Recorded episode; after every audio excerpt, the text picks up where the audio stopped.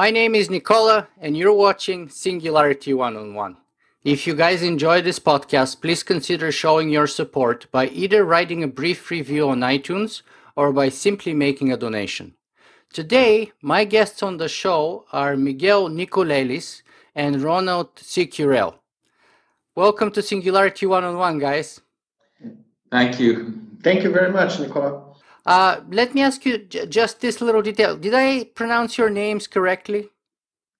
Absolutely. Sure. Absolutely. Very well. Good. Thank you. Um, now, for those of our viewers and listeners who may not be familiar with what uh, you work on, can you please introduce yourselves in a couple of sentences? Please start, Miguel. Well, uh, my name is Miguel Nicolelis. I'm a professor of neurobiology and biomedical engineering and director of the Center for Neuroengineering at Duke University in the United States.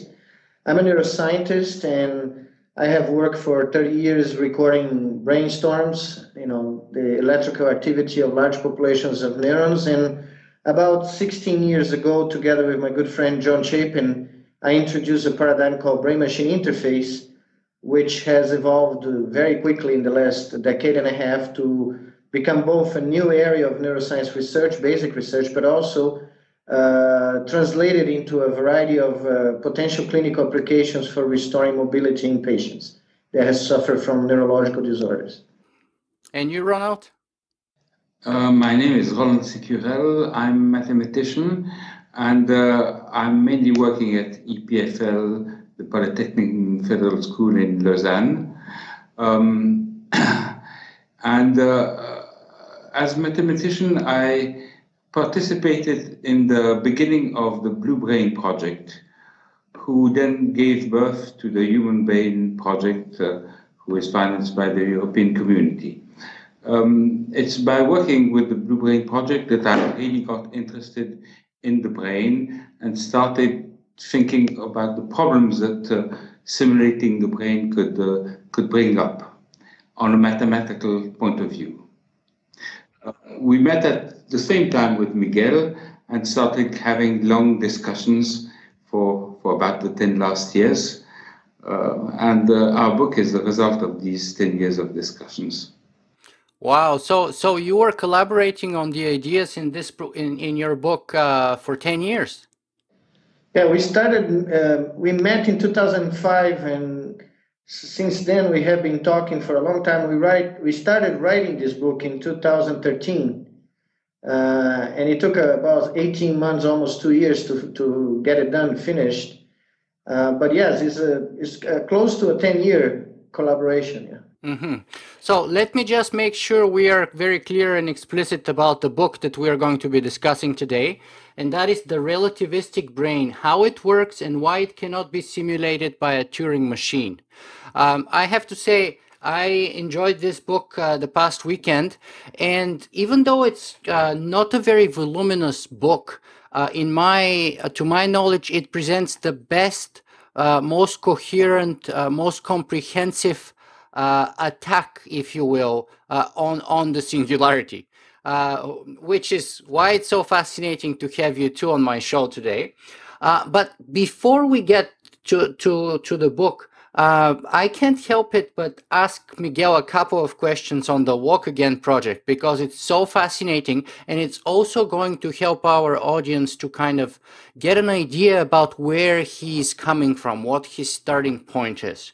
So many of you guys may have actually seen uh, Miguel uh, Miguel's uh, work during the opening of the World uh, uh, Football or Soccer Cup in, in Brazil uh, where a paraplegic uh, initiated the first game by kicking off the bell, uh, uh the ball by wearing an exoskeleton, uh, and he kicked the ball with a brain-machine interface that was designed by a team where Miguel played a crucial role. So, would you mind sharing a little bit about that with us, Miguel? Sure. Yes, the the Walk Again project is an international nonprofit consortium that involved about 156 people from 25 countries about 100 scientists of these guys, uh, uh, of these 156, working together with the idea of developing the first brain control exoskeleton for lower limbs that could also provide uh, real-time tactile feedback to the user.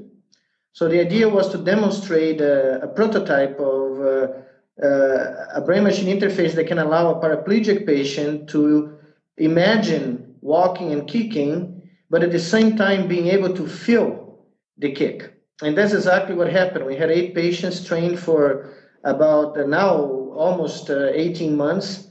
Uh, and uh, we were able to, to get Juliano Pinto, one of the patients that has uh, paralysis, a complete paralysis from the mid chest down, to, to be there on the side uh, sidelines of the the soccer field in, in São Paulo, Brazil, on June 12, 2014.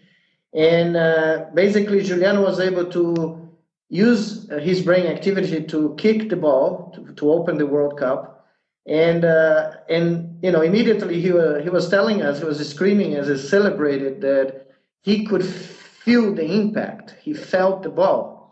And the most beautiful thing, besides the being able to demonstrate this, is that 18 months later, all eight patients are showing neurological improvement. Uh, they are showing that they increase the amount of the body that they can feel something below the level of the lesion, what nobody expected. And also, they are showing more muscle control below the level of the lesion to a point in which uh, one of the patients can now simulate uh, walking movements in the air without the exoskeleton. So we somehow induce such a degree of uh, brain plasticity with the training that we use for the exo that we may have actually helped recover some of the neurological functions that were lost because of the original lesion. So we are sending papers out about these results right now, but it suggests that uh, when we designed brain machine interfaces, we thought that brain machine interfaces would be just a therapeutical uh, rehabilitation, a rehab tool to restore mobility. I think we have crossed a higher para, uh, threshold now by suggesting with these results that BMIs can improve neurological function as you get proficient in using them. That kind of reminds me to the use it or lose it kind of idea, or maybe even not not so, but even the the more you practice, the better you get at it, and and the more proficient you become. Uh, what's the kind of ultimate end of that neuroplastic effect yeah, well, the, the, it's, it's, even part of our conversation here, and you probably saw that in the book. Uh, the brain is continuously adapting to basically better uh, interpret the statistics of the world around. So the brain is in continuous flux. And what we discover with brain machine interfaces is that if you take advantage of this uh, plasticity, this continuous rearrangement of function and morphological structure of the brain, you may be able to restore uh, functions that have been lost either to trauma or, or disease. So we are basically taking a, a ride on top of this plasticity wave and trying to direct it uh, in order to improve the quality of life of the patients. And it turned out that when you interface the brain with devices uh, and provide feedback that is rich, you seem apparently to potentiate this plasticity, uh, and uh, that's what we are seeing right now. Mm-hmm. Fascinating, and of course, the other uh, kind of way that you made headlines uh, not long ago was the first brain-to-brain communication. Can you tell us a little bit about that? Oh, absolutely. In fact, there is a paper coming in a few days, another sequel paper. Uh, but the first paper was a proof of concept where we got uh, two rats uh, basically to exchange a mental message. And uh, one rat was doing a task, and he was basically sending an instruction to a second rat that was not performing the task but had to make a decision.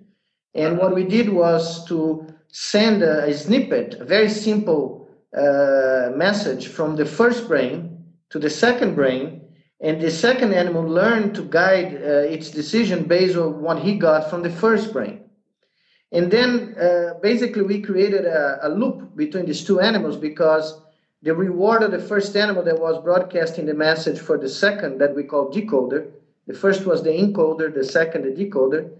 The reward of the encoder, the first animal, depended on the performance of the second guy. So when the second guy didn't perform well, the first guy only got half of its reward, and that didn't make him a happy camper. So we noticed an adaptation uh, that happened in the first animal's brain. He basically increased the signal to noise of its brain and made the movements smoother so the second guy could actually uh, have a, a, easier time uh, interpreting the information. And that's when the second guy started performing better and the first guy got more reward. So that's when we saw that we could establish a collaborative environment just through this loop. And in, a, in about a few days, probably this week, we don't know for sure yet, but uh, we have a paper showing that uh, groups of monkeys, two or three monkeys, can collaborate mentally to achieve a common task that is subdivided in subtasks. Each monkey is, is performing a, a subcomponent of a main task, and they are mixing their brains in a super brain that actually controls the device. And we show that the monkeys readily learn to synchronize their brains uh, so that all get a reward, uh, provided that this uh, artificial device is moved uh, under the control of what we call a shared brain machine interface or a brain net. So we're just demonstrating that you can put multiple subjects connected uh, to achieve a common task. That's that's of course absolutely fascinating. Uh, but let me ask you this, Ronald. Uh, so we kind of established uh, Miguel's uh, starting point of view and, and background and, and its relevance to our conversation today. Well, what's fascinating about you is that you kind of started on the other side of the argument, didn't you? Or at least it, it looks like it to me. So you were part of the of, of, of the Blue Brain project, uh, which of course uh, became the, the, the, the Human Brain Project, which got a billion uh, dollars worth of funding for the next 10 years. And then you somehow evolved to cross the line and to say it's kind of absolutely meaningless and, and wasteful even to spend all that money on that kind of research. So would you mind sharing with us kind of the journey that, that you had in, and that intellectual evolution of, of your kind of approach to this process? Well, I must say what attracted me to the to the Blue Brain project at the beginning was, first of all, perhaps the personality of Henry Markram, who is a very clever and charismatic man, and he seemed also, also very, and he was very open to many kind of discussions, and uh, I like discussing. And secondly, I was intrigued by the question that has always puzzled me uh, since I had uh, at school uh, l'Iliade of Homer, where there's also a sort of brain simulation. Uh, I've been always puzzled, can we reproduce that thing that we have uh, between the ears or can't we reproduce it? Where, where are the problems? So I started learning neuroscience a little bit that I didn't know at all before that. But obviously I was seeing it through uh, the mathematical point of view. And the first thing that came to my mind is, uh, is uh, Gödel's theorem. Uh, Gödel's theorem that says basically that there are in the formal system things that are true but cannot be proven to be true by the formal system. So the question obviously is how do we know that they are true? What knows that they are true? Are there truths who, who escape to the formal systems and uh, uh, but do not escape to the human brain? So I read Gödel again and I read, read his letters and he seemed completely convinced that uh, the human brain has capacity that could not be formalized. Uh, and in fact, it's something that we all know. We all know that whatever we say about our feelings is not our feelings. It's different between saying something and feeling something. And whatever you say, it will never describe completely what you feel. So I wondered how this could be integrated and what were the manifestations of this question in, in a brain simulation. And uh, obviously the questions got deeper and deeper, and that's how I came I came to it. And I I had the feeling at a given moment uh, that uh, those projects were guided by the buzz and by the the rumors and by the publicity and the hype. Uh, and uh, I didn't feel comfortable with that because more and more the project advanced, more the real questions were not discussed. What was discussed were the budgets, the the the technologies, how to do it, who would do it, uh, how much do I get, how much do you get. So uh, I lost a little bit of interest. Uh.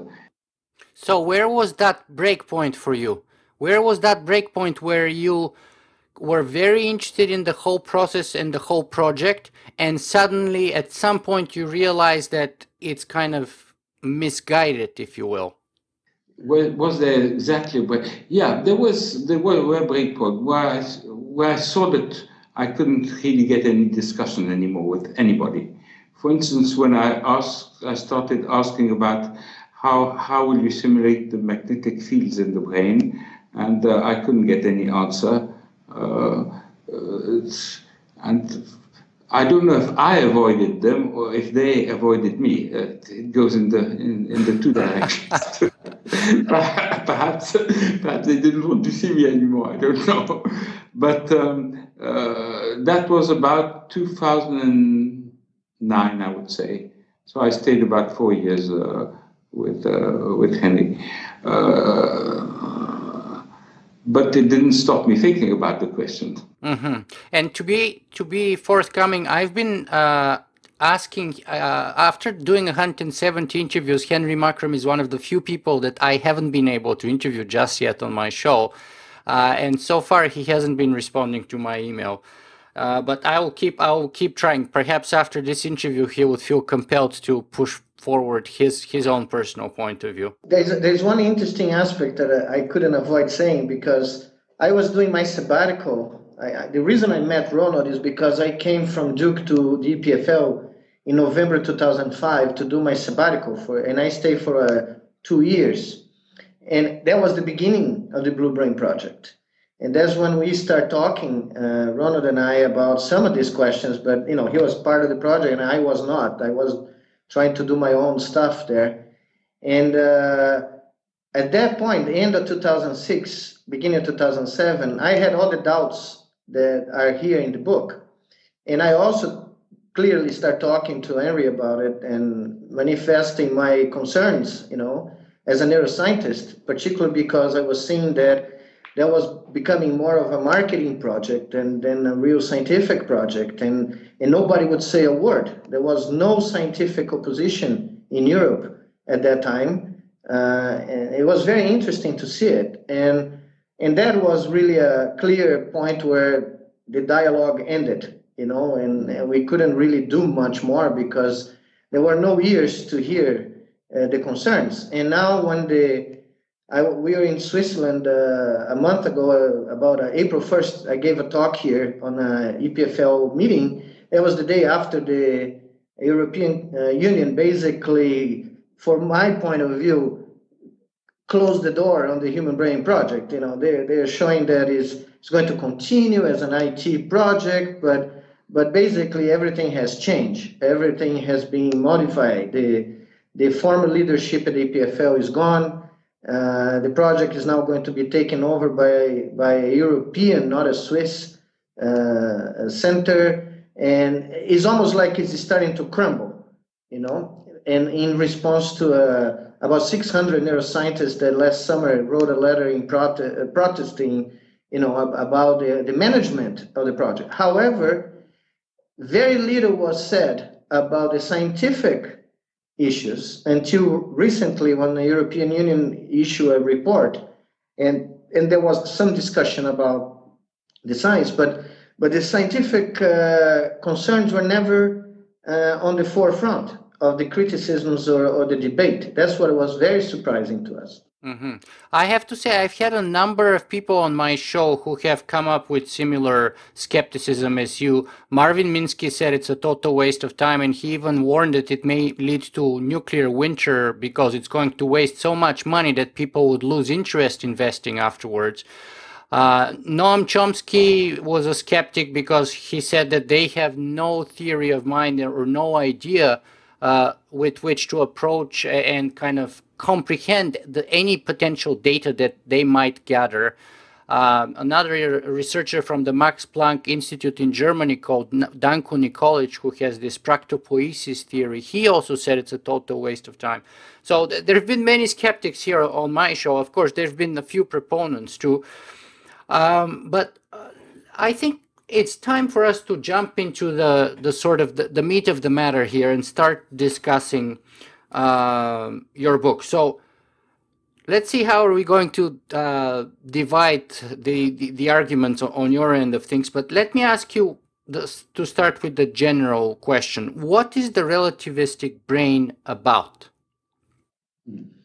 Well, basically, is a is a real new theory about how the brain works, uh, based uh, on you know 30 years of uh, experiments performed in living, behaving animals uh, recording populations of neurons in, in these animals. You know, you have to realize when I came to neuroscience 30 years ago, uh, most of these recordings were done in anesthetized animals. You were recording only one neuron at a time. So the, the view of the brain was being described by the viewpoint of a single neuron recording. Everything was reduced to the single neuron because that was the data we could get. There was no MRI machines, there were no electrophysiological recordings of uh, like we can do now 2000 neurons.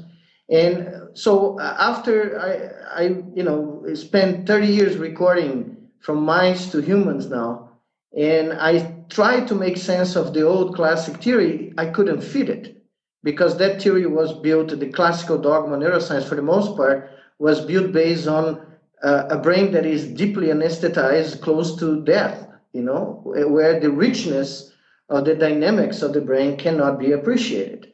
And that's when we, when we start doing the brain machine interface experiments, we could see that uh, neuronal firing change as a matter of the context of the task, as a matter of what the animal is doing, whether the animal is actively sampling or just passively receiving information.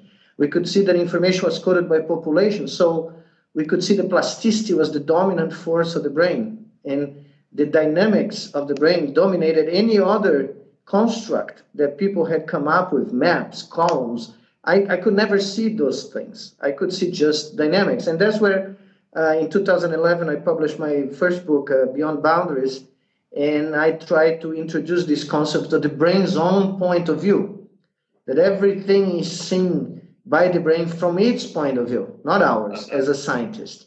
And that's where in talking to Ronald too at that time, uh, we came up with this uh, notion of the, the, the, possibility of building a complete new theory based on the brain's own point of view. But for doing that, I had to reconcile all the data that I have collected all these years in multiple species. And that's when I came with these principles of neuroensemble physiology.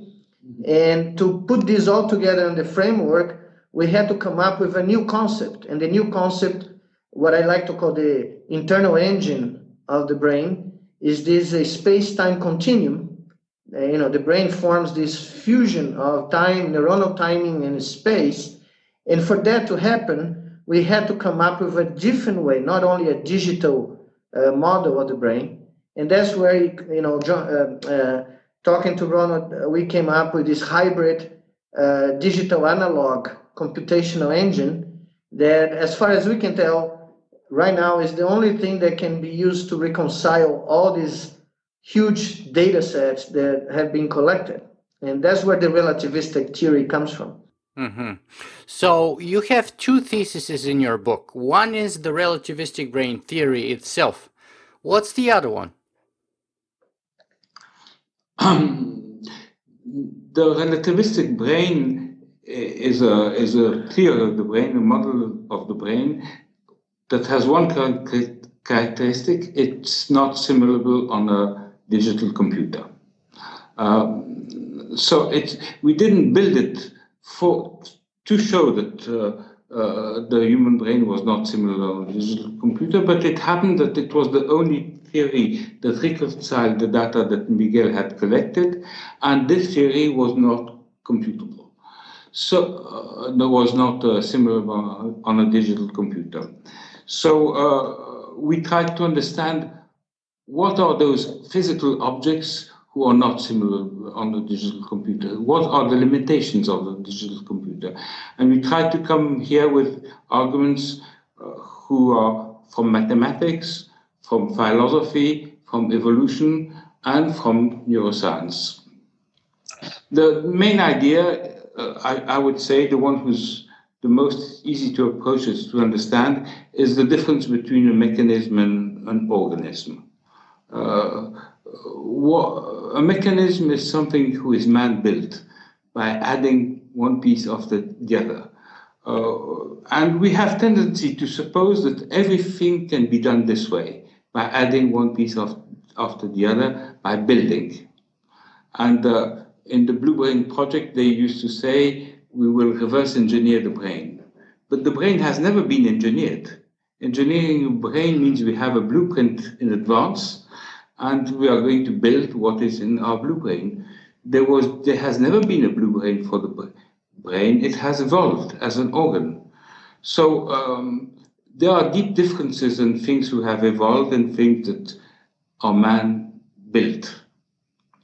Um, so we tried to reconcile the mathematical point of view, uh, who, whose issue from from this Gödel theorems, uh, the uh, the organic versus mechanic point of view, and the evolutionary point of view into one into different approaches who lead to the same to the same conclusions.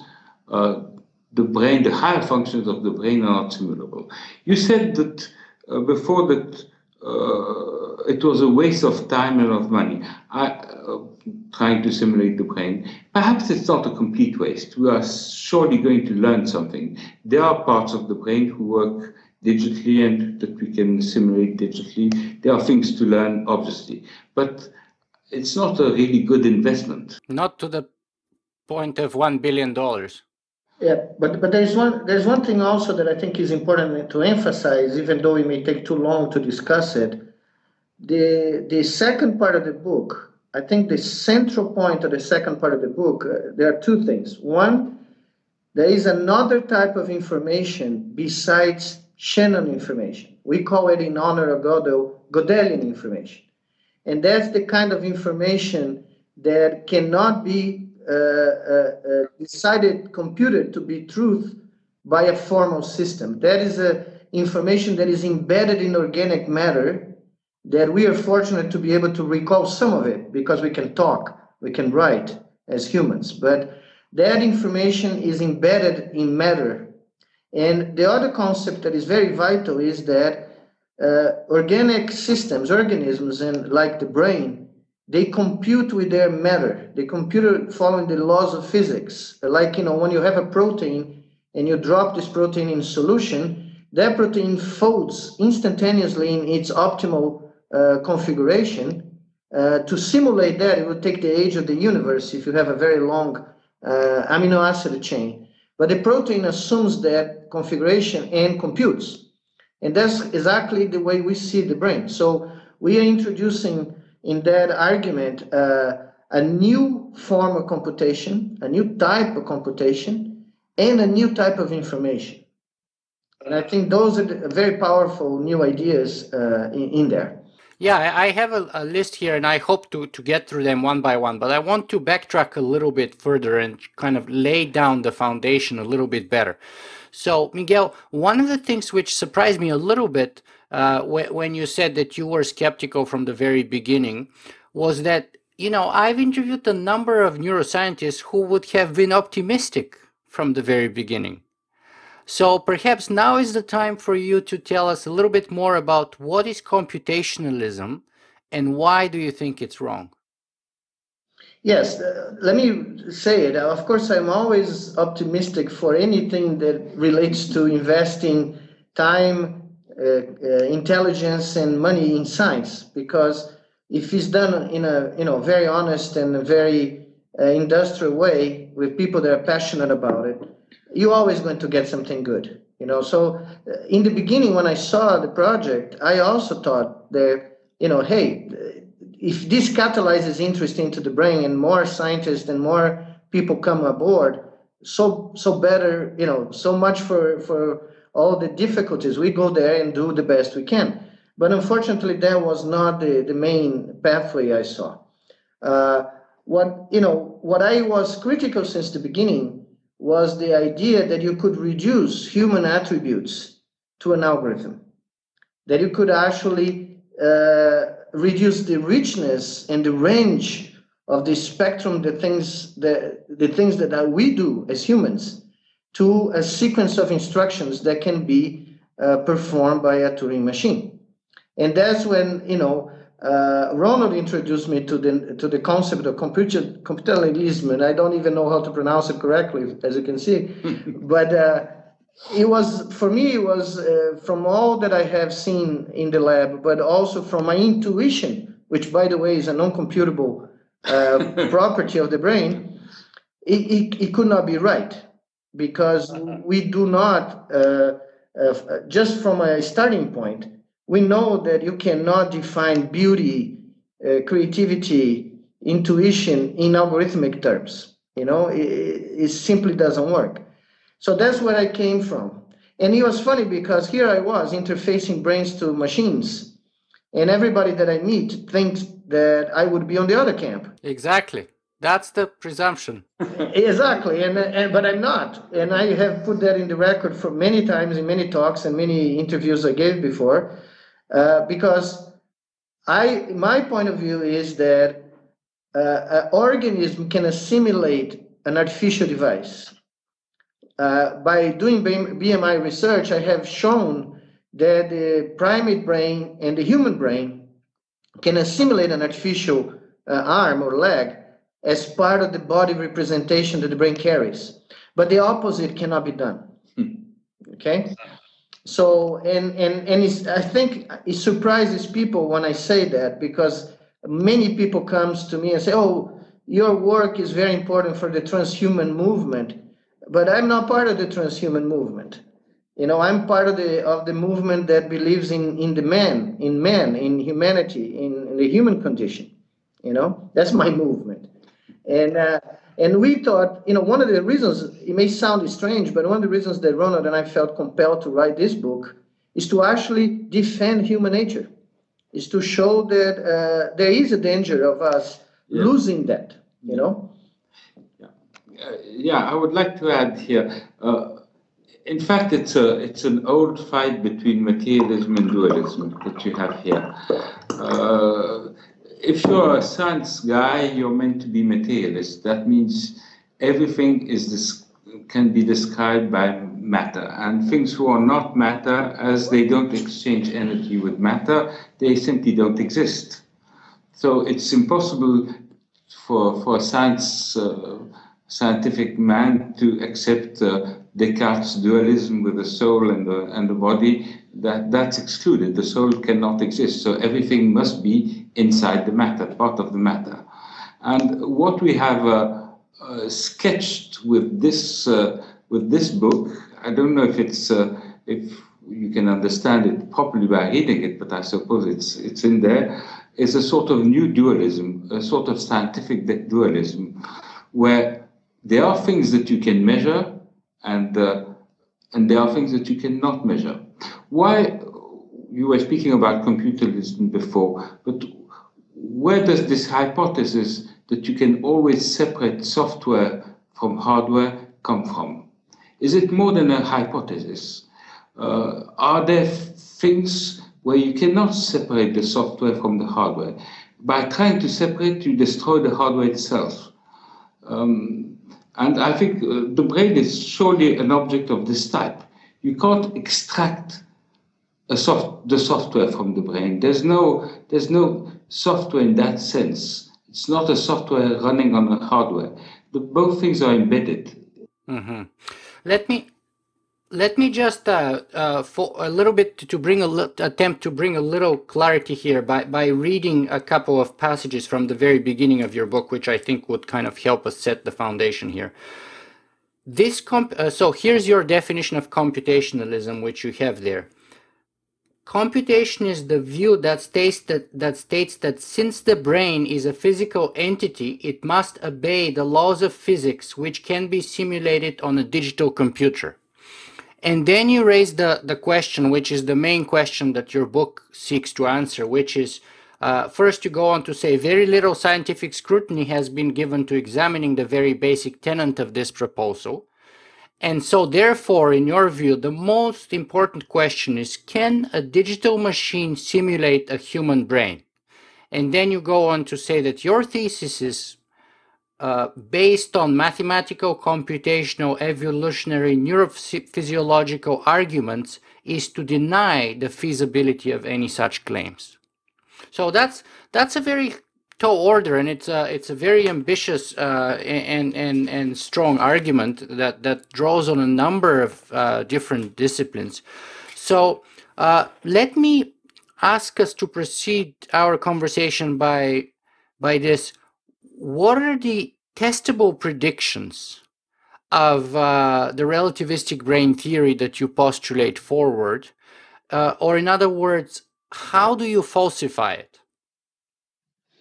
Yeah, we, you know, that, that's a wonderful question. And in, in fact, we probably we have one of the few books right now that has an appendix with appendix one has a, 20 some predictions that could uh, allow us to falsify the relativistic theory, uh, uh, brain theory. And of course, there, there are many interesting things that we can do to try to verify or falsify. First of all, we are predicting that in addition to the well-known cortical magnetic fields that people measure with magnetoencephalography these days, that we would find subcortical magnetic fields that would help, uh, together with the cortical ones, uh, to create this space-time continuum, to fuse the neuronal timing and neuronal space. This has never been done. Uh, and we have some simulations that we're running now in the lab, and we want to get to the matter of actually directly measuring whether these fields are there, which we think they are. Uh, from a theoretical point of view, they should be there. But what is the magnitude? Whether the magnitude is strong enough to actually producing inductive currents that can lead to widespread synchronization. That was one of the predictions widespread synchronization prior to the engagement on on a particular task, on a particular, you know, perceptual, motor, or cognitive task. You know, this is just to give you some neurophysiological uh, ideas. Uh, one of the things that uh, is very interesting is that uh, when we started this discussion, uh, Ronald came to me, and you know, I knew of the Church Turing hypothesis, and I always took for granted that that hypothesis applied to the material world. And then, uh, uh, as we say in chapter three, in the beginning of chapter three, uh, Ronald came and said, "Look, this is this is an, a, a, a hypothesis that applies to the mathematical world, so mathematical conjectures, and it has been mistakenly translated into the physical world as that if that transduction could be done automatically." You know, because when you say that every mathematical function that is uh, believed to be computable can be computed by by a Turing machine, you're really applying that just to mathematical uh, conjectures, mm-hmm. right? So it, that I think is important to emphasize. That was our starting point. That's where things became very clear to me, and that's when these predictions that you see here in Appendix One they uh, they merge very nicely with the predictions of non-computability of the brain. So, in what I'm trying to say is that if we verify that the relativistic brain theory is correct, we are basically falsifying the claim that the brain can be computed by a Turing machine. Yeah, and and in the process of doing that, you're basically uh, uh, kind of negating the arguments put forward not only by Dr. Henry Markram, but of course by Ray Kurzweil. Oh, absolutely, yes. And and of course, other companies who, for example, Google, who's hired Mr. Kurzweil to create uh, the mind, uh, following his book, uh, How to Create a Mind? Well, they'll be in trouble. because he's not going to create no mind. He may create some sort of machine intelligence, which is a different aspect. You know, we mentioned this in the book that uh, you could have a very as an outcome of artificial intelligence to produce uh, machines that in, uh, express some sort of machine intelligence. And uh, I think we need to emphasize this. There will be great applications for that that could be very good for, for, for mankind. What we are denying is not the relevance of research on artificial intelligence. We're just uh, denying the claim that research in artificial intelligence uh, is going to produce entities that are more intelligent than us. You know, that is our focal point. You know, this is very important. We have nothing against technology, nothing against research in computer science, you know?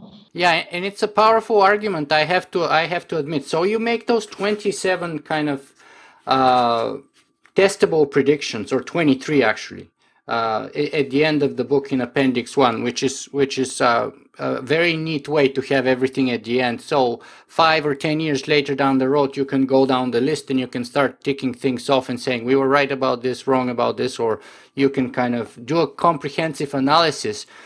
But uh, let me ask you this, Ronald. Tell us a little bit more about the mathematics, the mathematical arguments against the, the singularity, because you have a deep variety of them. Um, and and you, you give examples such as the halting problem, non-tractable problems, irreducible, uh, non-algorithmic uh, kind of uh, phenomenon which uh, are biological usually in nature. Uh, and of course, uh, you've already mentioned Gödel's incompleteness theorem. So perhaps you can run us through a few of those. Um, yeah. there are computability problems but first of all, we should say that when you when you uh, want to simulate something, you have to sort of measure it. You have to take a photo and you have to build some uh, mathematical formula who describes it. You're never sure that you've built the right mathematical formula, and your mathematical formula is something different from the object itself. Uh, so when you're speaking about computability, you're speaking about the formula you have built, not about the, the object. Um, it is the case that when you're dealing with complex systems, you often happen to have uh, equations who are not computable, that you cannot reduce to, to, to an algorithm. So that's one kind of problem. And when you're describing the brain, obviously you're having uh, functions that are not computable. But um, you could say I'm simplifying them. That's what they are doing in those projects like Blue Brain. I'm simplifying them. I'm making making some algorithm who approximates the thing. When when you do that, you should ask yourself: is approximation sufficient when you're dealing about the brain? Uh, what kind of approximation do you need? Or if you approximate, aren't you losing the main part of what you're trying to describe? Uh, here you're dealing with 100 billion neurons, uh, uh, trillions of, of synapses, of spikes, uh, timing who, who is very relevant for each one of them, is an approximation sufficient? So you must ask yourself those questions. What will I get by approximating? Um, so you have all those questions related to the tractability of the functions and the, the question, the, the, the, fact that you are approximating and not uh, and not describing using the real the real mathematical function that you had derived at the beginning. Then there are many questions related to the levels of, of what you're doing. If you, if you approximate and really simply want a, a, a low level, low resolution level, I'm sure you can do it, but you will not get the higher functions of the brain. You will get a, something that's a little bit more than a picture, but not the higher functions. So what do you need to get the higher functions? You could distinguish at least 10 or 12 levels, scale levels that you, you would need to, to observe in the brain if you wanted to, to, uh, to describe it properly. Um, remaining at one level will never be sufficient. You, you have to go all the way from the, the, the, the molecules up to the brain as a, a global brain as an entity and when you think of the fact that even the folding of one protein, we cannot simulate it, uh, how are you going to go through the 12 levels? So let me tell you one thing that I think is important to have in there because it's down to earth mathematics for a poor neurobiologist that sees that problem every day. Uh, when I go to my students at Duke, when I talk to my computer science students or my neuroscience students, you know, engineering students, and I go and say, so what do you what do you think about non-computable mathematical functions? They look at me and say, what? What is that? They don't know. they literally don't know. I, I did a test in a little course. There were about 10 students. Nine, when I said that, had no idea what I was talking about. Which means that for a lot of people, computer scientists, engineers, you know, uh, even some mathematicians, people are not aware that there are mathematical functions that cannot be solved analytically and cannot be reduced to an algorithm. And that's where the problem starts, in my opinion. You know, looking from outside, you know, this issue, not being a mathematician, that is the beginning, because people assume that everything can be computed. Yeah, and that's why it's called computationalism, and, and that's a very popular presumption. Uh, but actually, when I was reading that part of the book, that reminded me to two philosophers who entirely agree with you. Uh, well, one of them is kind of half and half. So the first one is Plato. Plato, uh, on the one hand, he thought that everything can be expressed in mathematics because he was a Pythagorean. But on the other hand, he has this allegory of the cave. And when I was reading about your reading your argument, I was thinking, so it looks like you're saying that the scientists are these people stuck in that cave, and mathematics is the, are those shadows on the wall, those mere pale shadows which reflect the real objects but are definitely not them. But they're so focused on them that they actually start taking the shadows for the real objects and they don't realize how inaccurate they are and how far from reality. Yeah. Yeah. Nice. Very nice. That's a nice analogy. Yeah. And, and, so, and the other, by the way, uh, uh, person that says something very close to that is Alan Watts uh, together with many other uh, Zen masters. Uh, he says those who are uh, in love with language or mathematics live in the realm of illusions because they fail to uh, comprehend the fact that mathematics or language are not the real things. The name of a thing is not the real thing. The mathematical representation of a thing is not the real thing. And if you focus too much on the language, you are living in the world of illusions because you fail to see the real object. And he says, in that way, it's fair to say that poetry is, is the art of trying to say what cannot be said in words. You know, painting is the art of trying to paint something which cannot be captured with the paintbrush right so and many poets are are well well aware of that kind of uh, paradox at, at the at the core of poetry for example yeah, but you just described ex- two examples of what for us is Gödelian information. Exactly. Is information that cannot be described by Shannon information or by a formal system. Is everything that escapes the realm of a formal system, you know? And uh, and for us, we, when we discuss, we, we, we joke. In fact, it's going to be the title of our next book. We joke that the brain is the true creator of everything. Mm-hmm. It creates everything, including mathematics and our science.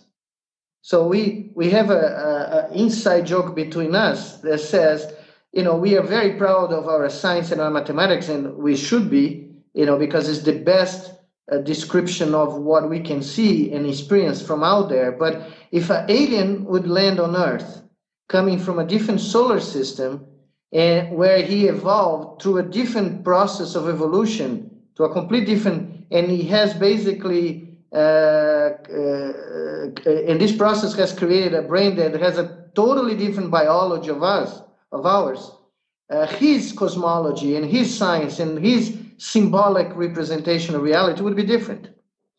Okay, so our biology, our neurobiology dictates uh, what the, the model that we build uh, of reality and is almost is a little bit uh, uh, is like Kant plus. You know, we are doing Kant plus because we go a little above by predicting or proposing a model on how this is created. Mm-hmm. Mm-hmm. Yeah. Uh, and and uh, we we did uh, touch a little bit on the evolutionary argument, and, and that's the distinction between organism versus uh, mechanism. But can you speak a little bit about what you call the tape of life experiment? Yes, now that's one of my favorite analogies. Uh, Stephen Jay Gould uh, was responsible for that theoretical experiment, and what he used to say is that if you would record every event, if you could have recorded every event that started happening three and a half billion years ago during evolution that got us here as a species and our brain the way it is, and now you would rewind this tape and let it go again, the chances of getting something like us would be close to zero because you have a, a, a very long sequence of random events happening that probably would never happen in the history of the universe uh, again. So that's how our brain was formed. You know, uh, it basically this pathway uh, had as an outcome the kind of brain that we have. In fact, we suggest in the book that those that claim they can reverse engineer the brain are basically suggesting some sort of uh, intelligent design scheme. You know, they're they're basically denying the role of stochastic processing in evolution because if they would accept it fully understand it perhaps they would see that it's absurd what they're saying you cannot reverse engineer stochastic process you know uh, of that level of complexity so stephen jay gould didn't talk about neurobiology as far as i can tell you know from reading some of his work but i think we adapted that argument to to our uh, view of why uh, the organism that we call the brain is uh, un- cannot be reproduced uh, by a simple programming. Another perhaps very tightly connected presumption stemming or very well originating in computationalism is also determinism, isn't it? Yeah. Because if you can compute everything, then everything is determined. It's just a mere cause and effect. From the Big Bang onwards, everything is connected well, but there's another argument that Ronald was touching when he talked about this uh, this new term that we're creating, scientific dualism.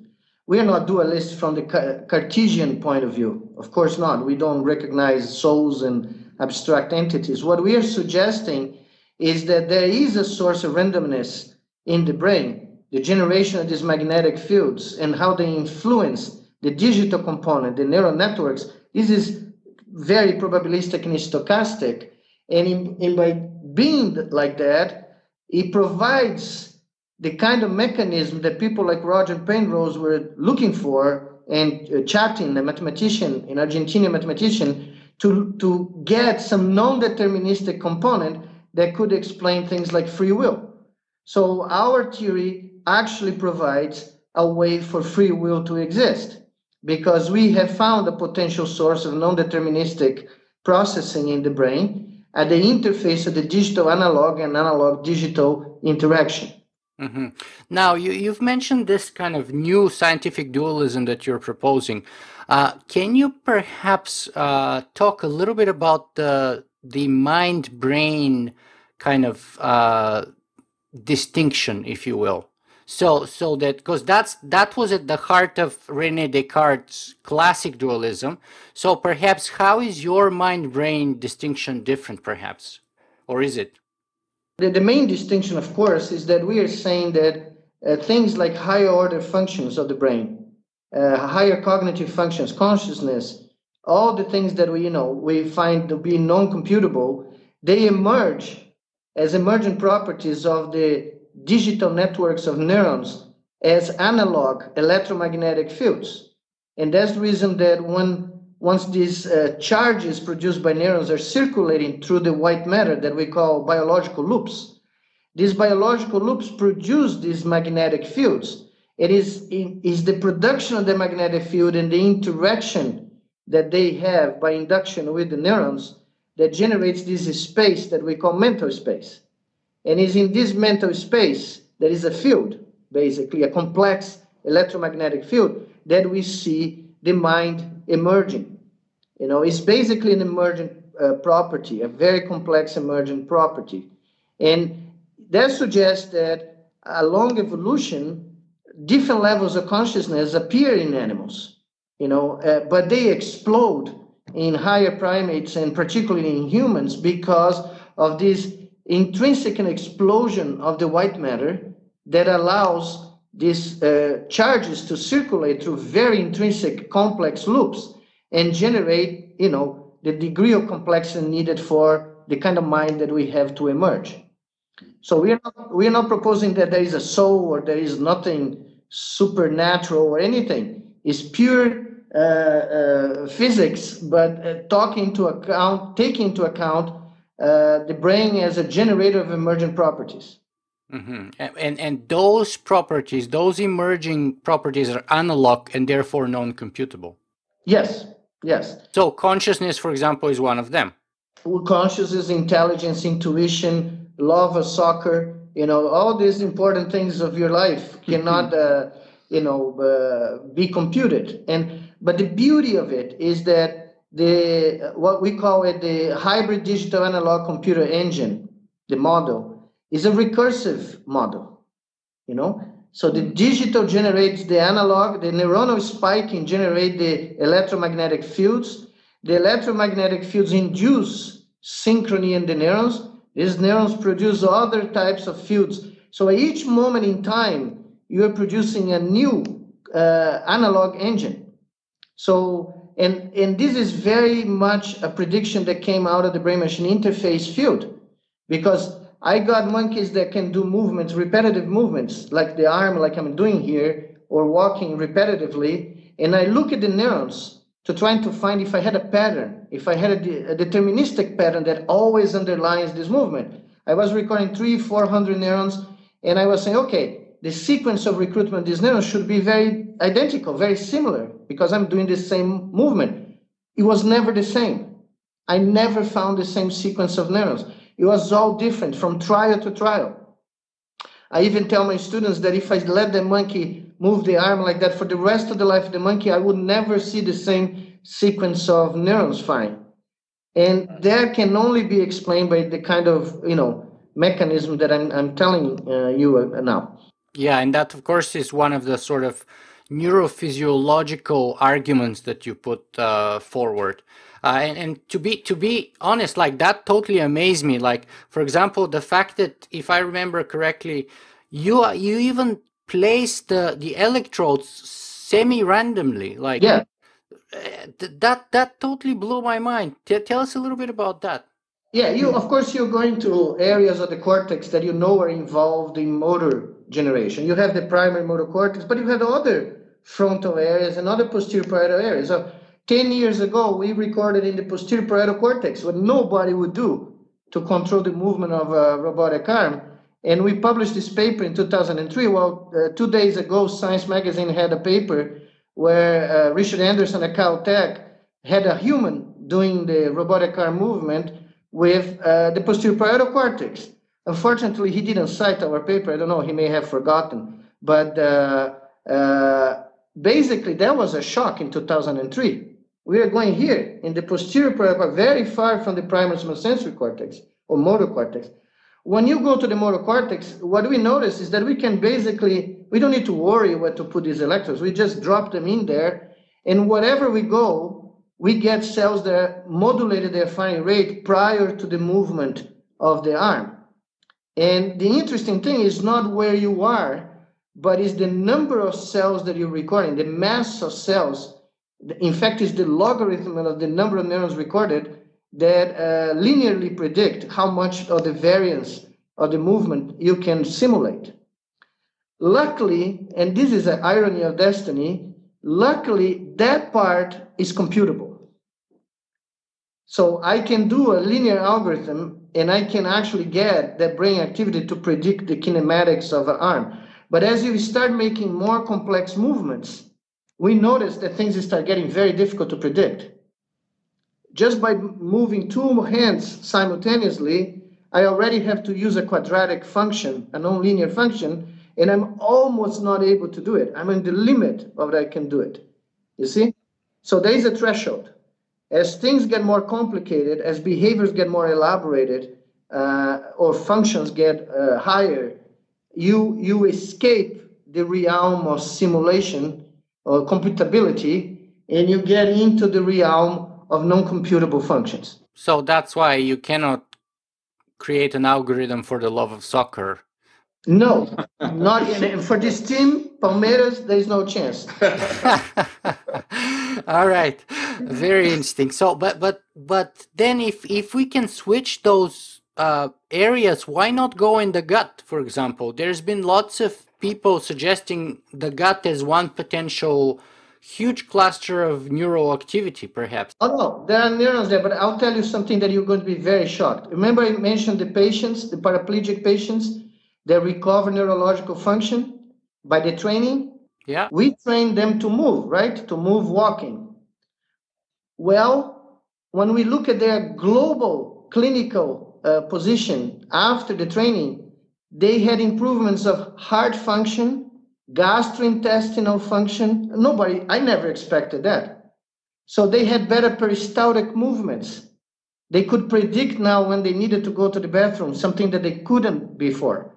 Wow. So we are inducing improvements in the parasympathetic and the sympathetic functions in addition to the uh, recovery of neurological functions for locomotion.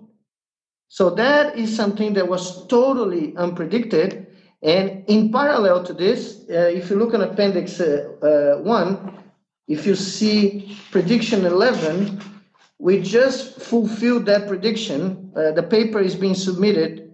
Uh, we were able to transform the primary somatosensory cortex of rats into an infrared decoding cortex, uh, which is, a, as you know, mammals cannot see infrared light and they cannot few infrared light because they don't have receptors in the eyes or in the skin like reptiles have. But we basically were able to just drop the electrical output of an infrared sensor in the somatosensory cortex.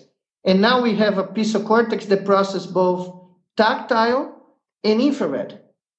And the animal doesn't see infrared, it touches light, which is a type of synesthesia that you know you don't you don't see in normal in nature normally, right? So these two results from the paraplegic patients in, in these rat experiments are basically uh, predictions that we had that uh, are very counterintuitive for the classical dogma of neuroscience. No, no David Hubel and Wiesel uh, uh, uh, fan would predict that you can do that. Mm-hmm. That's absolutely fascinating, and and it kind of yeah, it, it, it, blows my mind. But but uh, let let's move a little bit because time is advancing. So I want to move on to to some of the implications here. So so I have like probably half a dozen different theories alternative to yours. Let me see if we can go through a few of them. So let's talk about first of the most uh, the, the biggest one, the, the, the Human Brain Project. Let's be a little bit more specific about what your take is on the future and worthiness uh, of, of investing a billion dollars in the future brain pro- in the Human Brain Project.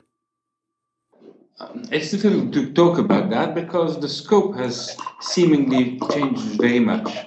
At the beginning, it was really uh, directed on simulating the brain and trying to learn things about how the brain functions by, uh, by observing this simulation. I have a feeling now that the scope has largely changed and it's about building databases.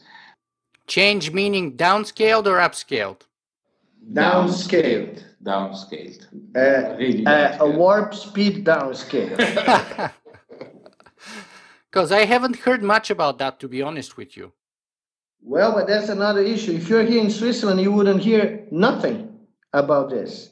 But if you go in other places in Europe, uh, you will see because the news were clear. The European Union uh, accepted uh, the criticism of the 600 neuroscientists that published a manifesto last year, and they asked for outside reviewers, and the outside reviewers were extremely critical, and the project was downgraded to an IT project right now.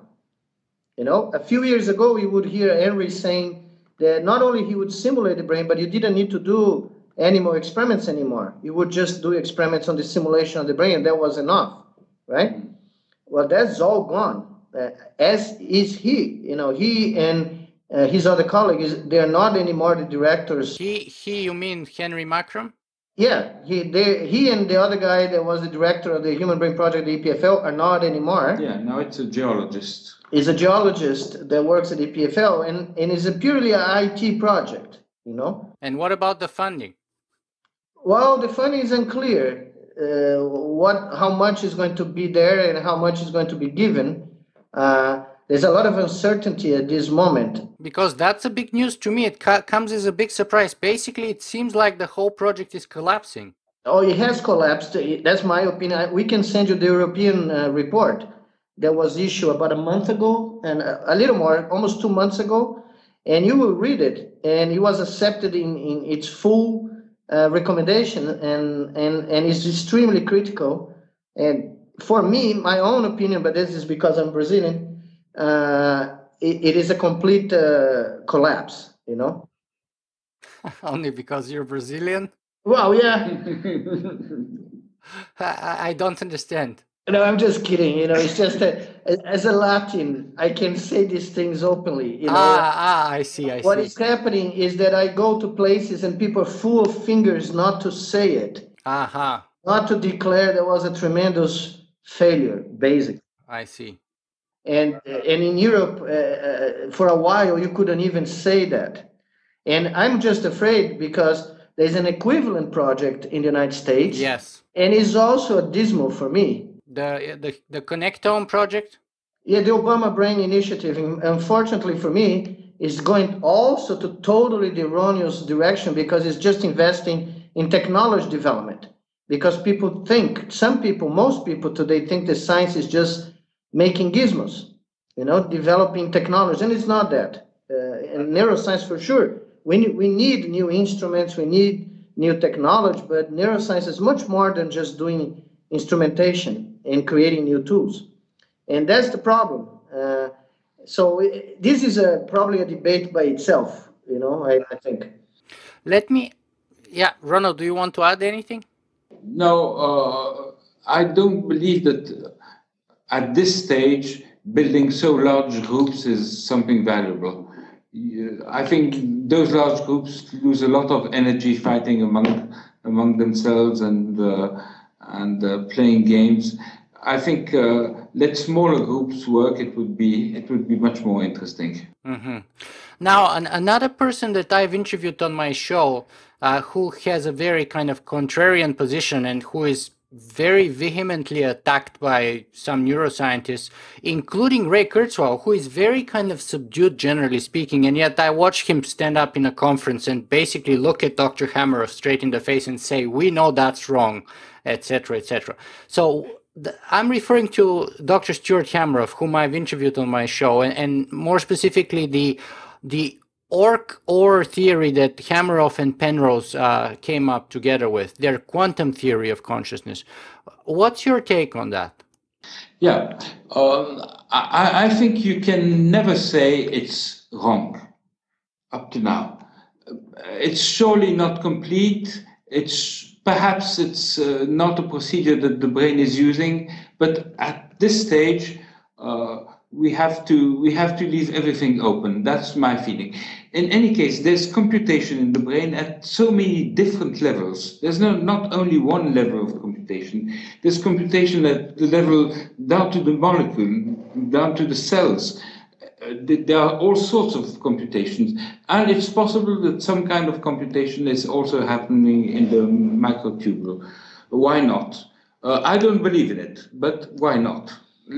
I think we should let things open, especially if it's supported by Penrose. Penrose is a complete genius, so uh, if he supports that, you can't judge it.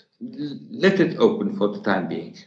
Yeah, one thing is I think I want to emphasize is that when we mention that theory in our book, we make sure that uh, yes, they are looking for a mechanism, a non-deterministic mechanism at the quantum level.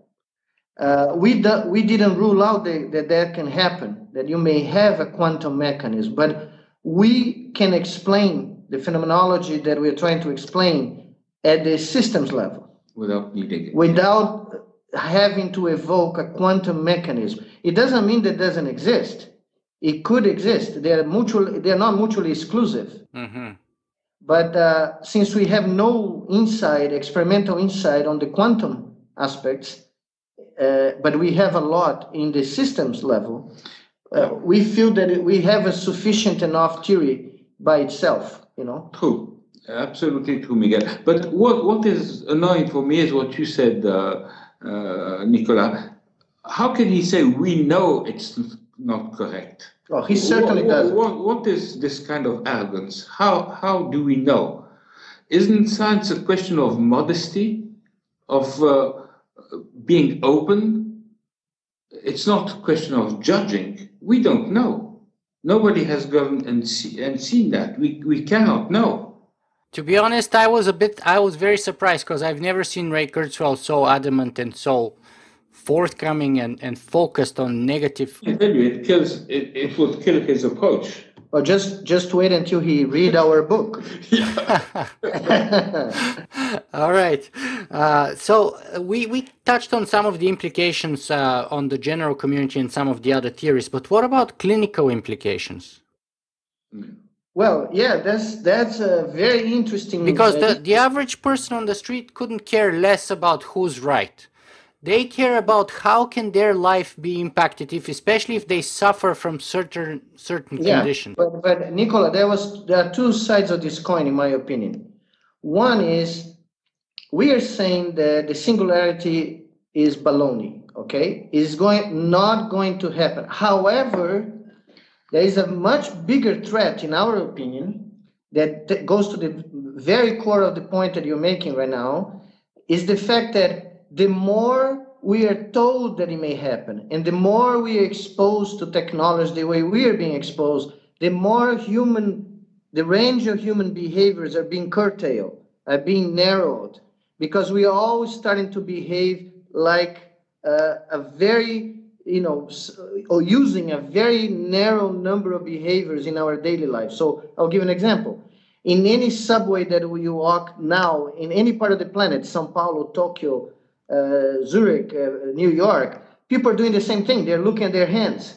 They're looking into a, a phone, and they're doing exactly the same things. And this is reducing the range of our uh, the variety and the diversity of human behaviors through a process that we call mechanization or robotization of human behavior. This is the much stronger, much more dangerous risk that we're uh, taking by, you know, just plunging into this world of, of being surrounded by all these new uh, technologies without thinking about it. Is that what you think is the biggest threat now? Oh, Oh, yeah. yes. Oh yeah. Believing that uh, the human being is a mechanics that is false has a terrible consequence is that we are treating him as a mechanical object and he is becoming a mechanical object because if he doesn't behave mechanically he feels he's out of the game he feels he's uh, Oh, he's not accepted. special he's not accepted. So he be- behaves more and more mechanically. And um i'm i'm quite older older than you are but i can see the difference. 50 years ago things were not like that. People did not behave this way. Uh, there's a big change and we we we- we don't see it in in everyday life but we are becoming more and more robotized we're accepting more and more to follow rules strict rules and losing the human part of what what we are Yeah, and the consequences are very severe because at the limit, we actually should have included an extra chapter, a chapter eight here to discuss the social consequences of being sold on the idea of the singularity. Because the problem is this the brain will take anything you give it to it if you put a reward value attached to that message. Okay? So if you give to the brain of our kids uh, and our grandchildren the message you need to behave this way to be rewarded in society, to be accepted, to get good jobs, to be recognized, you know, the brain will take that and will shape its own functioning according to these statistics you're giving to it. Okay. And once you do that, at the limit of our analysis, what you kill is dissent, is the ability to be different, the ability to be uh, uh, not agreeing with this, you know, uh, crowd pack behavior that is dragging you to this very narrow distribution of human behaviors. So I think the challenge and the big uh, threat, in our opinion, here is that that's the reason we say that this book was written by a motivation of protecting human nature and human the human condition, because we see the danger of mechanization and some of the things that people in artificial intelligence are proposing to do uh, to actually impact on the future of our minds. You know, from the clinical point of view, uh, we are going to advance with the uh, with the possibility of merging brains and machines because it can be done the, most of what we want to recover and, and treat in humans so far seems to be computable. Simple human behaviors, motor behaviors, uh, restoring tactile uh, feedback, perhaps even restoring some low level visual, uh, tactile, uh, visual feedback with prosthetic devices. So these, these are going to evolve. But the important thing is we need to know where is the limit we need to know how far we can go because you are going to see very soon uh, new applications of brain machine interfaces, not in patients. You're going to see in, in regular human beings because it's clear that you also can augment some functions. Yeah. And we have experiments in rats, in monkeys that show clearly that you can augment the range of perceptual, you can improve motor skills, and this is going to come. And this is going to be a, a very important debate. What is ethically acceptable?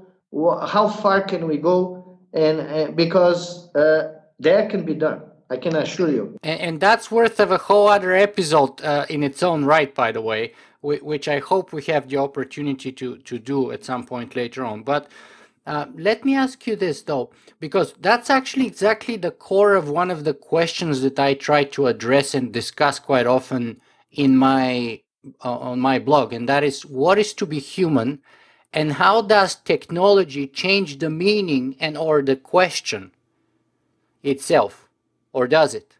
So so can you tell us what in your view is to be human here and, and that you're referring to. Because if you're saying we're losing something then i mean we have to be i think a little bit more specific. What is it that we're losing? What do you think it is?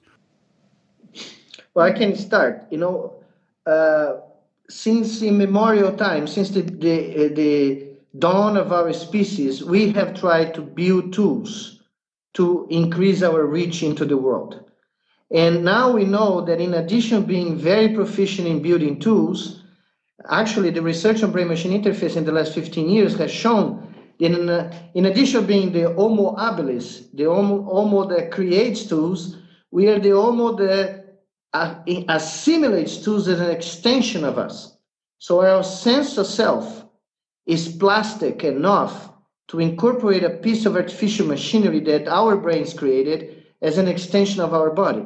So if I put a robot, the prediction we made and is pretty much being confirmed now. I was at NASA three weeks ago, and pretty much people are seeing some of the things we predicted.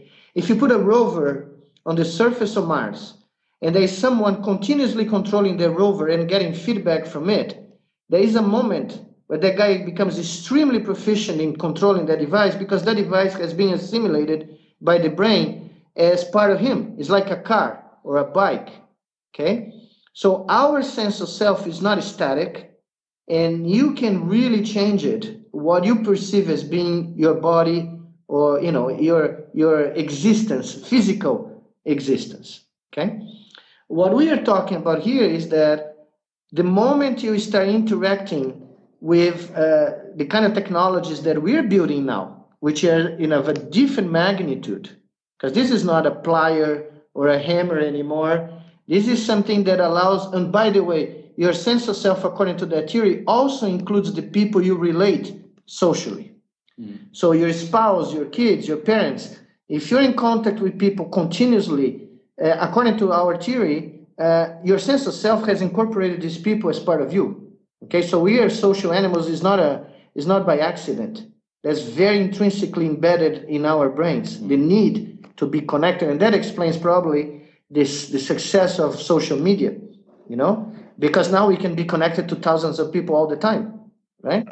Uh, but it's well known that uh, certain uses of technology are reducing our attention span, are overloading our short-term memory.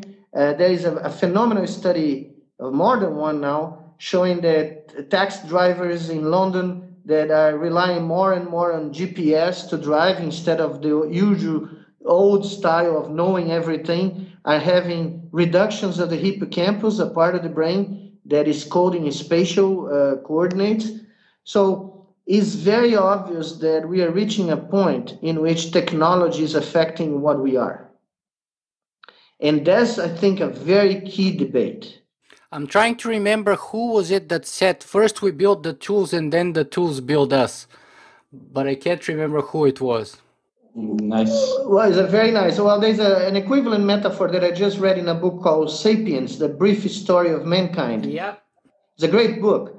Yuval Harari. I've been trying to get him on my show. Yeah. Well, he's a very interesting guy. You should it. I really appreciate that book. Uh, in fact, you can tell him that he has a neurobiology fan, uh, neurobiologist fan. Uh, he says something there very interesting. It was not necessarily men that domesticate wheat wheat domesticated men. You know, wheat was able to survive and expand because he, he, he captured the imagination and the taste of men. So men would carry it all over the, the planet, you know, and it's a piece of grass if you think about it. Yeah. So once you once you homogenize behavior, once you create reward for uh, teenagers and kids to be doing the same iPad finger movements, the same websites, the same kind of uh, generalized, uh, uh, generalized, no, the same kind of specific tasks in detriment of others. You are uh, reducing, reducing, the overall uh, capacity of the overall output of behaviors of that brain. And I think that is our main message here. You know, that the singularity is not true, it's just a detail. You know, for it, it's obvious that it's not true by this point. but but there is something much bigger here. You know, we are not machines, uh, and we will never be. And there is something very important to preserve, uh, called human nature and human culture and human condition, and that is a stake at this point. Yeah.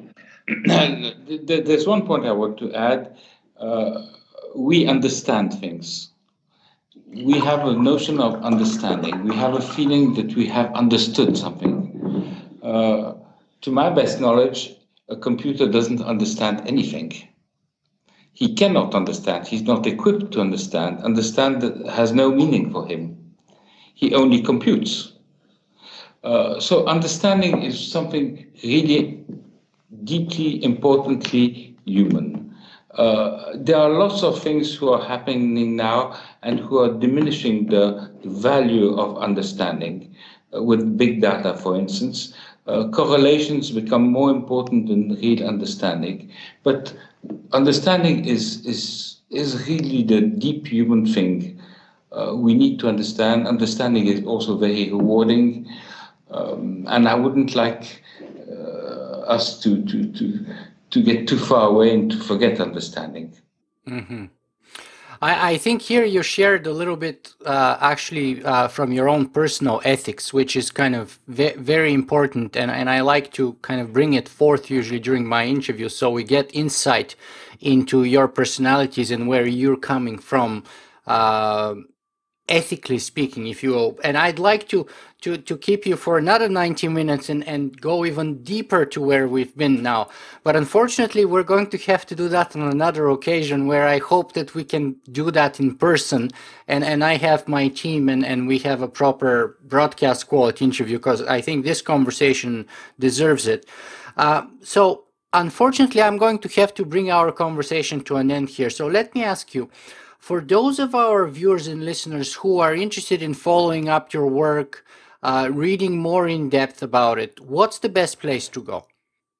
Other than the book, which is uh, again the relativistic brain. They they can find the book in, in Amazon.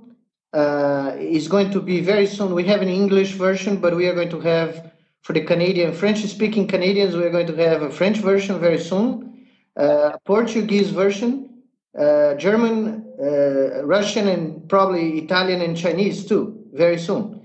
Uh, and it's going to be all done by Kios Press, which is also part of our new idea of creating a, a publisher company that is there not to really make much money, but to, to address key issues and key uh, themes on our uh, contemporaneous society. That's number one. But we are planning, of course, to have uh, a small uh, series of uh, activities like a YouTube channel uh, where we are going to talk among ourselves and our friends about these issues that we are going to announce very soon. Uh, also, uh, our new website is going to come up when we launch officially the book in a few weeks. And what we want is really to have a conversation with as many people as possible because we want to bring this team to the forefront of, of the you know global debate. Uh, we, when we talk about this, uh, we really believe that what we just talked to you about, the preservation of the human condition, is as important, perhaps even more at a short time than even uh, uh, global warming.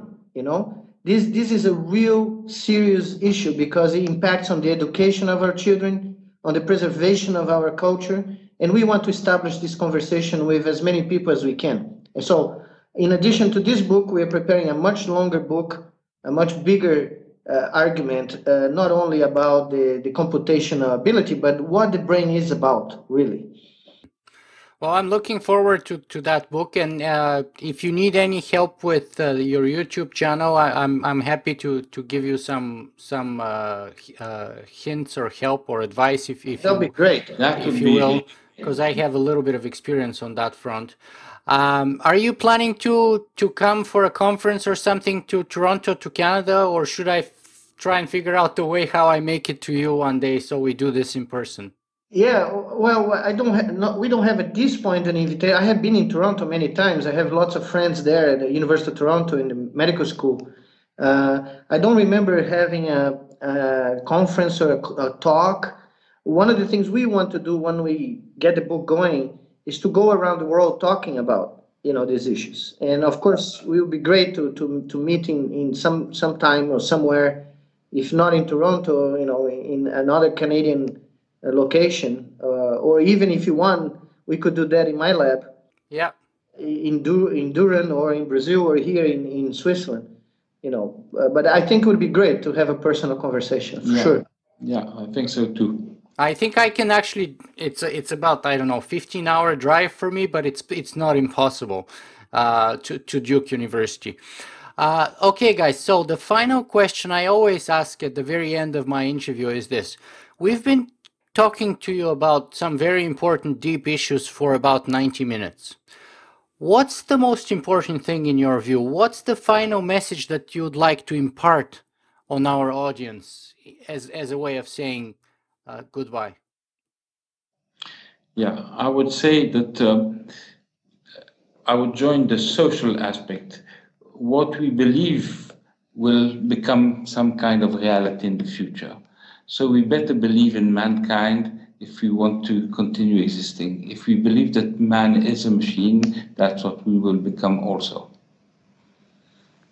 Yeah, I, w- I would like to say something similar. Uh, uh, coming from someone that works with technology and interface brains to technology, I want to categorically say that yes, we can use machines to the betterment of mankind, but we will never become a machine. If we want to continue to be humans, and we make that option to preserve our culture and our condition, we will use machines for for for the best of our species, but uh, we will never be one of them.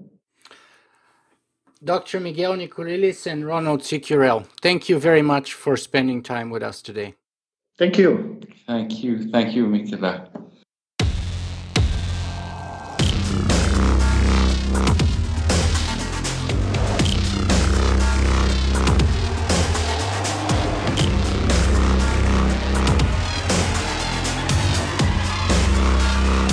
singularity.